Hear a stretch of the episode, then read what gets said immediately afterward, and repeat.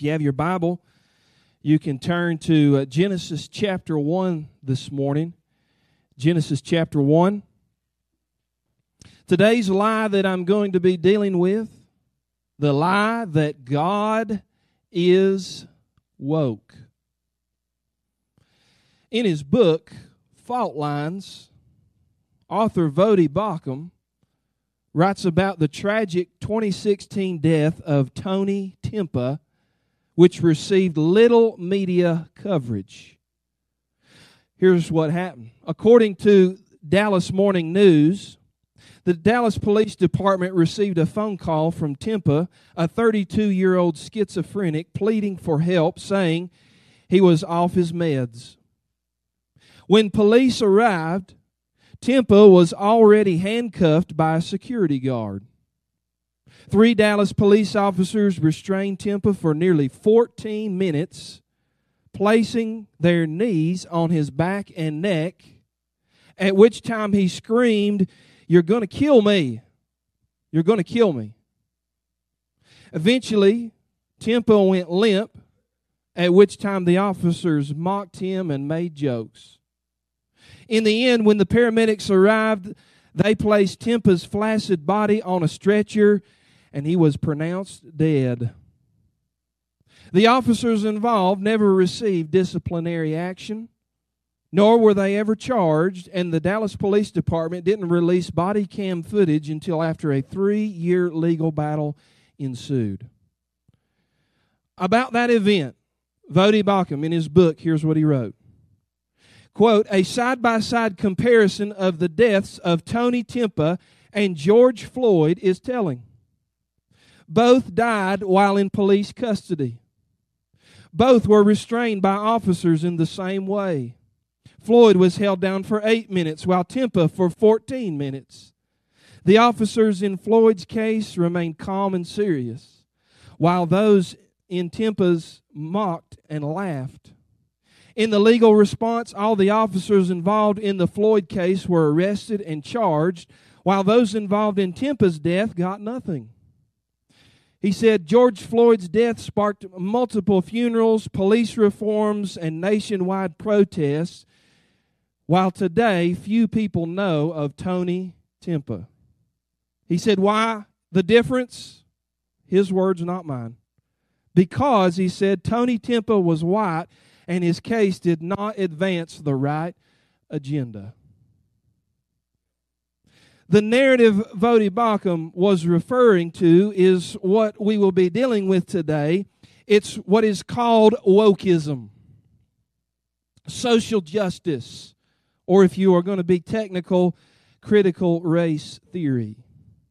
Since the death of Mr. Floyd and the social upheavals that have followed, these ideologies have infiltrated into every aspect of society, whether it's higher education or politics or corporations or media or the military, and yes, even the church.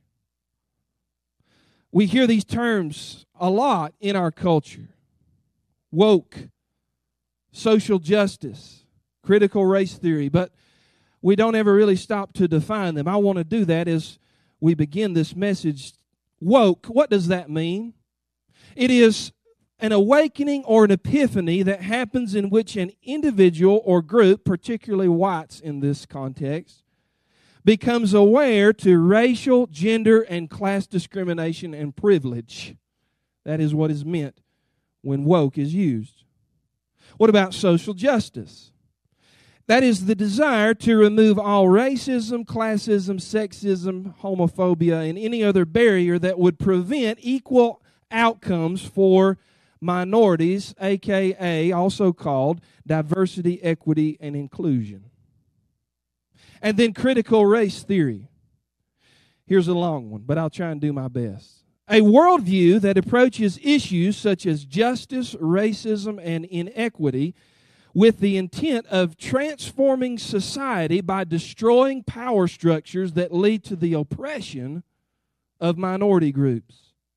CRT has its roots in classic Marxism and claims that society should be classified into two different groups the oppressed and the oppressors. Its goal is to free the oppressed by social revolution and redistributing power from the oppressors to the oppressed. The cult of wokeism is dangerous.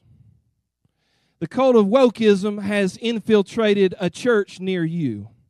Not this church, but many churches who have backed up on the authority of God's Word. Many churches and pastors who feel like, in order to be culturally relevant, they have to adopt the spirit of the age and dilute the Word of God and adopt whatever the culture is doing. The cult of wokeism has corrupted the church and it threatens, doesn't it? Conform or be canceled. What does woke church look like? Well, all you have to do is go downtown Asheville and you'll see a lot of it. And that's not to put down our believing brothers and sisters, but they do need to repent.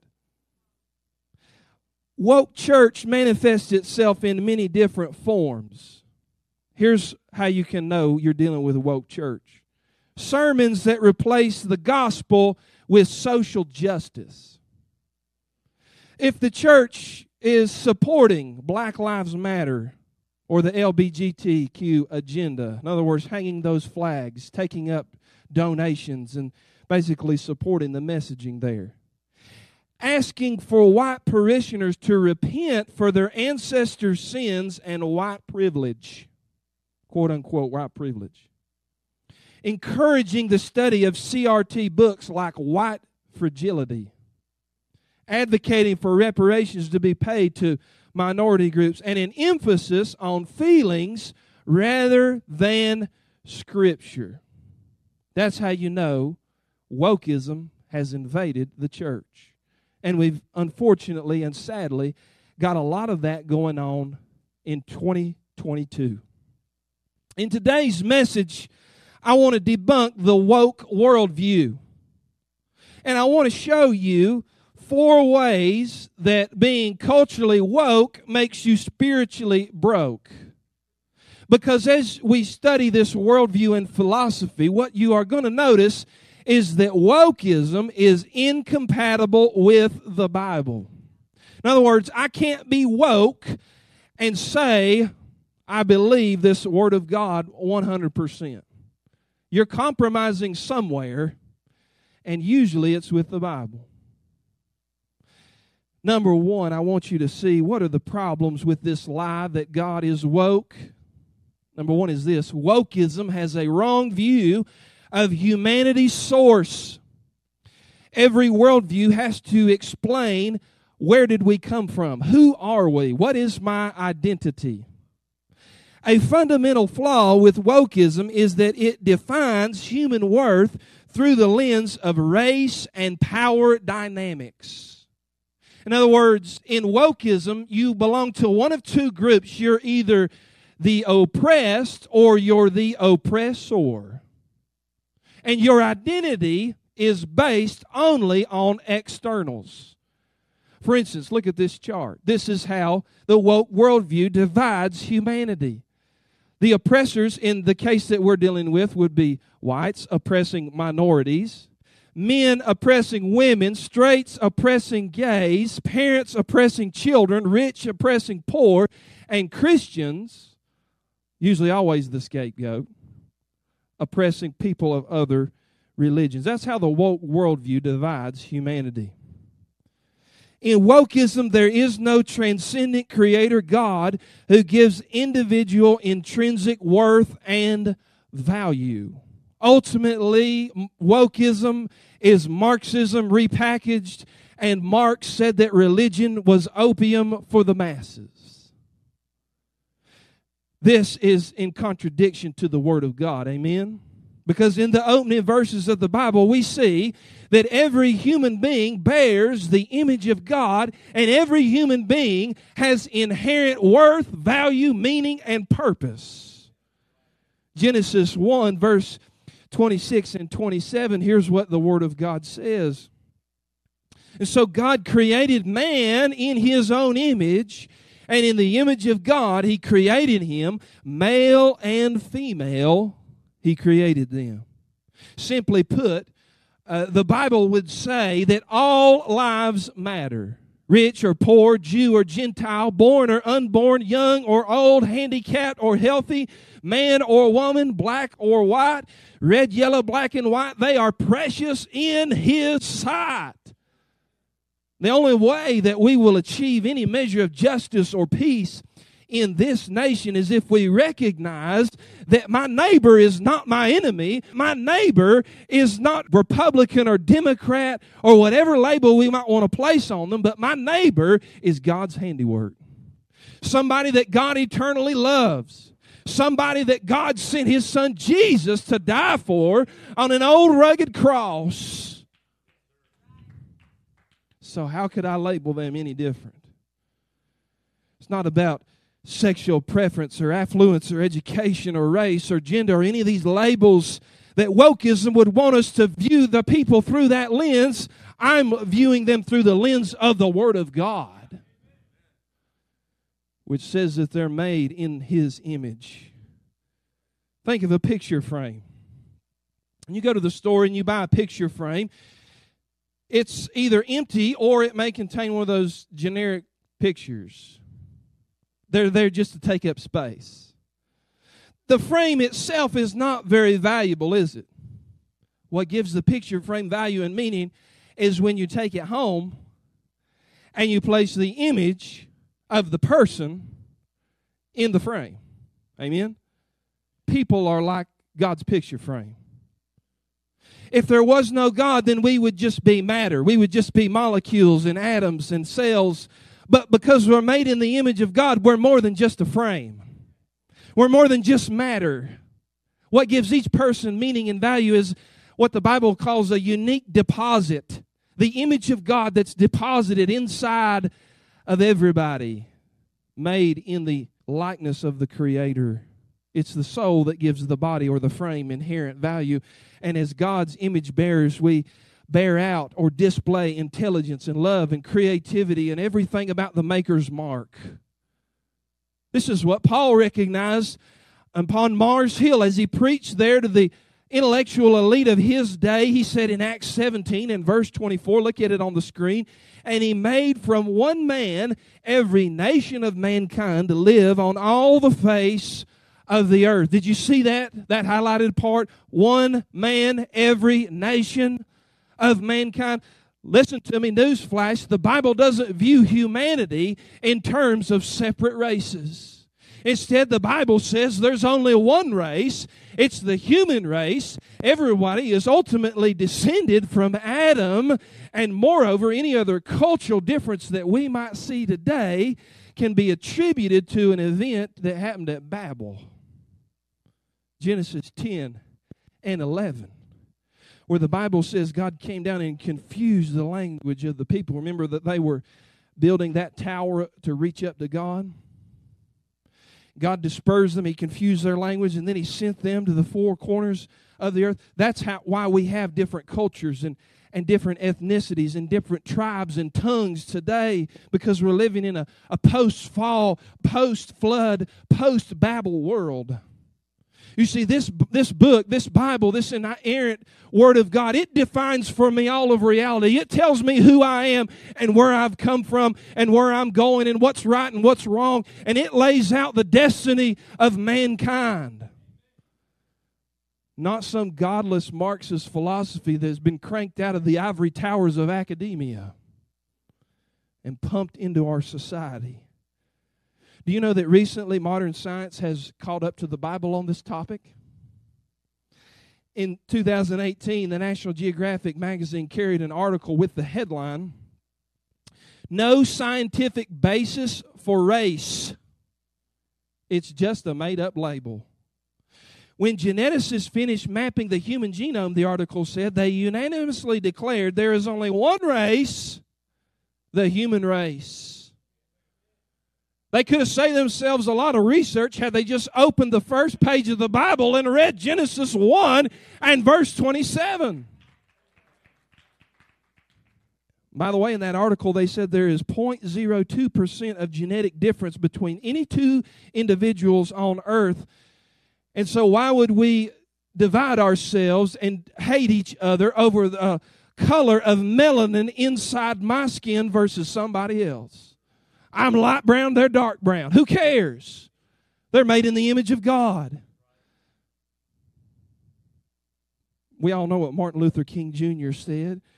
He said, quote, I have a dream that my four little children will one day live in a nation where they will not be judged by the color of their skin, but by the content of their character. Wokeism is a step backwards from Martin Luther King's dream because it focuses only on externals, not the character, not the dignity, not the worth. This is a very reverse of what Martin Luther King fought and gave his life for. So, dealing with this lie, God is woke. Number one, you see that wokeism has a wrong view of humanity's source. And when you get that wrong, the rest of it's going to be wrong. Number two, I want you to see that wokeism has a wrong view of sin. There's a word that's fallen out of favor in our culture, isn't it? Now, according to the woke, the primary evil in the world is racism, which is perpetrated mostly in America's context by white straight men. In wokeism, America is seen as a systematically racist country and minority groups are victims of an evil system. The big flaw here is that if you adopt this worldview and you're a minority or you're oppressed, you are a perpetual victim. You're always oppressed. Nothing's ever your fault. You're always pointing the finger at somebody else. I'm like this because I'm a part of this group. And that's dangerous and that's fatal when you go to present the gospel because how do you ever get somebody to accept personal culpability when all of the problems and all the results in their life are caused by somebody else? In other words, according to wokeism, to be born white in America is to be automatically complicit in maintaining and promoting an ideology of white supremacy, which, according to them, is the cause of every problem. Now, it doesn't take very long to hear that philosophy and realize that's just another form of racism. to take a whole entire group of people and canvas them or paint them all according to one way of thinking. Owen Strachan, in his book Christianity and Wokeness, he wrote these words. He said, quote, Wokeism reads an entire group of people as irreversibly guilty and the other as irreversibly innocent. One group is always the villain, the other group is always the victim. We are told that the victims, defined by their skin color, have nothing to repent of because they are not in power and therefore they can't be racist. You see how backwards and twisted this worldview is. Many of you remember Condoleezza Rice. She served as Secretary of State under President George W. Bush. She made a significant statement here recently. I want to read it for you. She said, quote, I grew up in segregated Birmingham, Alabama, where we couldn't go to certain theaters and restaurants. I went to a segregated school. We never thought we'd see a country free from prejudice, but my parents told us you're going to overcome it and be anything you want to be. She said the way that we're talking about race is that somehow white people now have to feel guilty for everything that happened in the past. I don't think that is very productive. I would like black kids to be completely empowered to know that they are beautiful in their blackness, but in order to do that, I don't have to make white kids feel bad about being white. She probably got canceled for that. What does the Bible say, though, is the real root cause and problem of humanity's plight. It is sin. The Bible informs us that while humans are equally created, we are also equally fallen. That means, listen to me, that racism is not a skin problem, it's a sin problem. And if you don't deal with the heart of the individual, doesn't matter what legislation you pass, doesn't matter how much money you pay in reparations, doesn't matter how many civil rights marches you have through the street, you've got to deal with the brokenness and the fallenness of the human heart. Because the rest of that stuff is just window dressing. Here's what the Bible says Romans 5 and verse 12. Therefore, just as sin came into the world through one man, and death through sin, so death spread to all men because all sinned. So, what the Bible is teaching us is that racism or inequality or whatever the battle may be of the time is a symptom of a deeper sickness. That we live in a sin cursed, fallen world where there will be problems, where there will be hatred and racism, where there will be inequality.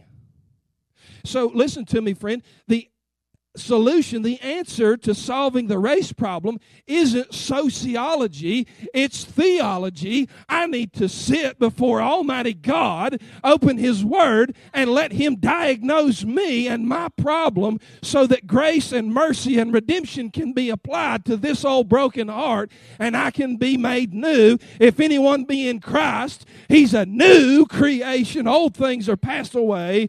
Behold, the new has come. Somebody help me Say amen in the house of God. Because, friend, the problem isn't social, the problem is spiritual. Government can't give me a new heart. Supreme Court decisions can't change the way I view my neighbor. Black Lives Matter marching down the street won't make me love somebody more. Social justice won't fix the problems because they don't address the real issue, which is the heart. Amen? Wokeism has a wrong view of sin, and it has a wrong view of humanity's source. Greg told me if I preached hard, he'd feed me good. So I'm going to preach real hard through these third and fourth points. Number three, wokeism has a wrong view of the sexes. At first, you wouldn't think that the LBGTQ movement and the B- BLM movement would have much in common. But under the umbrella of wokeness, these quote unquote oppressed minority groups unite in their hatred against the racist and homophobic system that they say keeps them down. This is the core of something that is called intersectionality. You may have heard that before. That's a basic tenet of CRT which seeks to explain how minorities are oppressed on many intersecting levels. So if you're a female and you're uh, Asian or black or Hispanic and you're gay, that means that you would be oppressed in three different ways. And therefore, because you are more oppressed than me, your voice should be elevated above mine. That's the way that works in their thinking. Wokeism rejects the idea that there are only two sexes, and it rejects the traditional model of marriage between a man and a woman.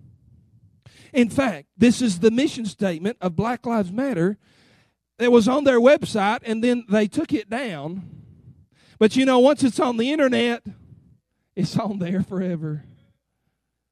Here's what they put on their website. They declared war upon the family in their mission statement. They said, quote, "We disrupt the western prescribed nuclear family structure.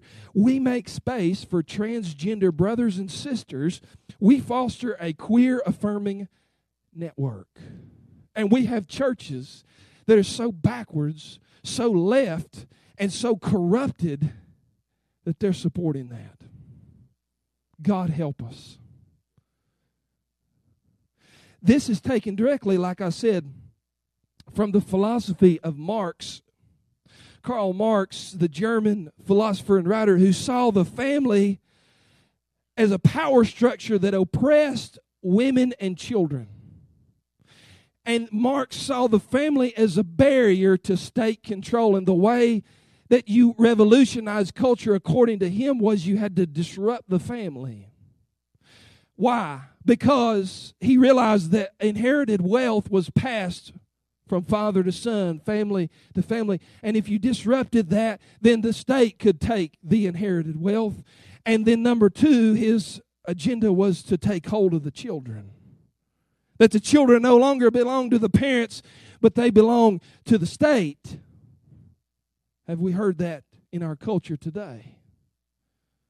Wokeism, therefore, is in direct conflict with Jesus, who addressed and affirmed the Genesis model of marriage, family, and sex. Here's what Jesus said in Matthew 19 He said, Have you not read that he who created them from the beginning made them male and female? And said, Therefore, a man shall leave his father and his mother and hold fast to his wife, and the two shall become one flesh. So they are no longer two, but one flesh. What therefore God hath joined together, let no man separate. Friend, if you were to take that, open it up on the street corner today, and read it to the general public, they'd want to run you out of town for hate speech thought crimes committed by Jesus in that statement. Amen.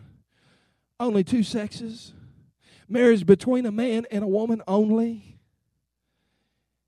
Wokeism is dangerous because it threatens the basic building block of society.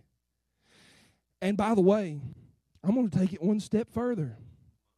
Wokeism gets its inspiration from Satan. Because if you go to the beginning of the book in Genesis chapter 3, what was Satan's first attack? It was to divide what God had put together between the man and the woman. He attacked marriage, he attacked family so that he could divide them. And in just a few verses, he has the man and the woman fighting with each other, playing the blame game, and now they're divided. The agenda of Satan is to steal, kill, and destroy.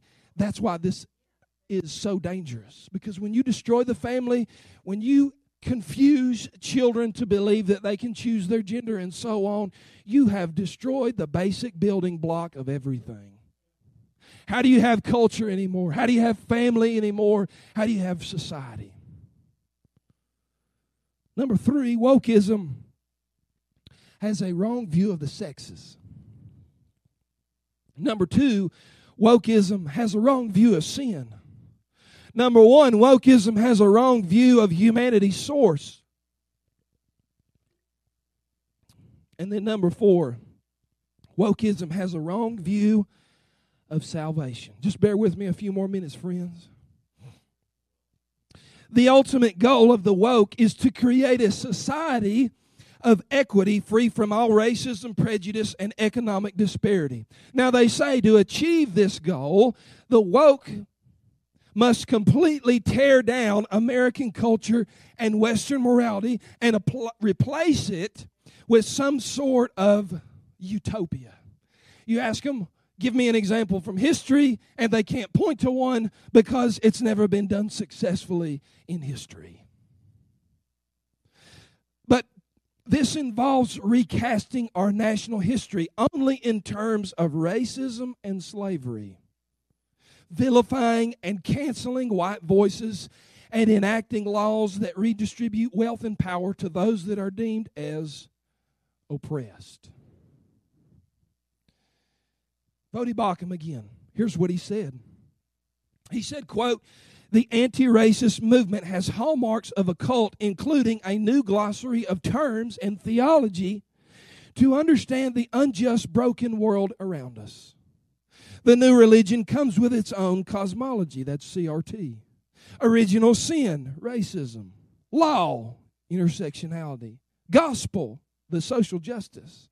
Martyrs, Trayvon Martin, Breonna Taylor, George Floyd, etc. Priests, the oppressed minorities. A means of atonement through reparations. A new birth, wokeness. Liturgy, Black Lives Matter. It's theologians, DiAngelo, Kendi Brown, etc., and a catechism. Say their names. No justice, no peace. He said this In case you're wondering about their soteriology, there isn't one. CRT and the anti racist movement offers no salvation, only perpetual penance in an effort to battle an incurable disease. This is a worldview that offers mankind no hope, offers mankind no way out of the solution.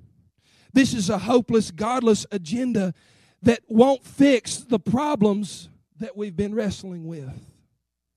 I think that every Bible believing Christian and everybody who calls themselves a true American who loves their country and their neighbor should reject this worldview 100%. That doesn't mean I'm putting down the people or I hate them or I'm vilifying them. No, not at all.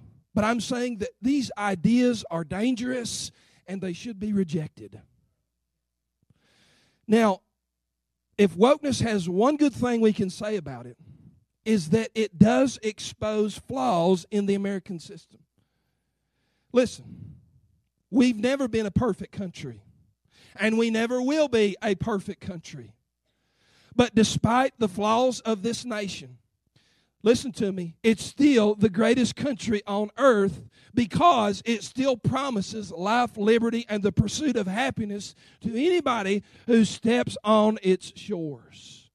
And just like every nation that has ever existed we have a stain of racism and slavery in our past, but let me remind you that we were the nation that had the moral courage and the wherewithal to fight to end the segregation and end the slavery in this country. Think of how far the c- country has come. Some of you remember back in the 1950s and 1960s and so on when the civil rights movement was going on. Listen, if America is so oppressive and racist, then how in the world did we ever get a black president? How in the world did we ever get a Condoleezza Rice or minority CEOs or somebody like Colin Kaepernick or LeBron James who can make millions of dollars playing a stupid game and then whine and complain about how terrible this country is? Hey, if you want to leave, tell me when. I'll show up and help you pack. I've never seen a nation full of so many ingrates, ungrateful people. And yet, here's what I always say America is so great that even the people who say they hate it won't leave. Amen? The only way that we can see this nation come together and move forward is by coming to the cross of the Lord Jesus Christ, where we will be united in the common bond of one Savior. Amen. Paul wrote this, 1 Timothy 2 3 through 6. This is good and it is pleasing in the sight of God our Savior who desires all people to be saved. I mean, say that again all people to be saved and to come to a knowledge of the truth. For there is one God and there is one mediator between God and man, the man Christ Jesus. Notice, I just may preach a little bit right here. I feel something coming on, friend. Notice that Paul refers to Jesus here as a mediator. That means when you've got two parties who are estranged, who can't get along, who are at each other's throats, a mediator can step in as a go between, as a negotiator, and the mediator can bring wholeness and healing to a fractured relationship. Friend, I want to tell you about the hope of Jesus Christ, who's 100% man and 100% God, and he stretched himself out on an old Roman cross 2,000 years ago, so much God that he could take take hold of heaven, so much man that he could take hold of the sins of the world and bring them together in one glorious salvation. Through his shed blood, he can bring the disparaging cultures and nations and tribes and kingdoms together because he's a great God and a great Savior.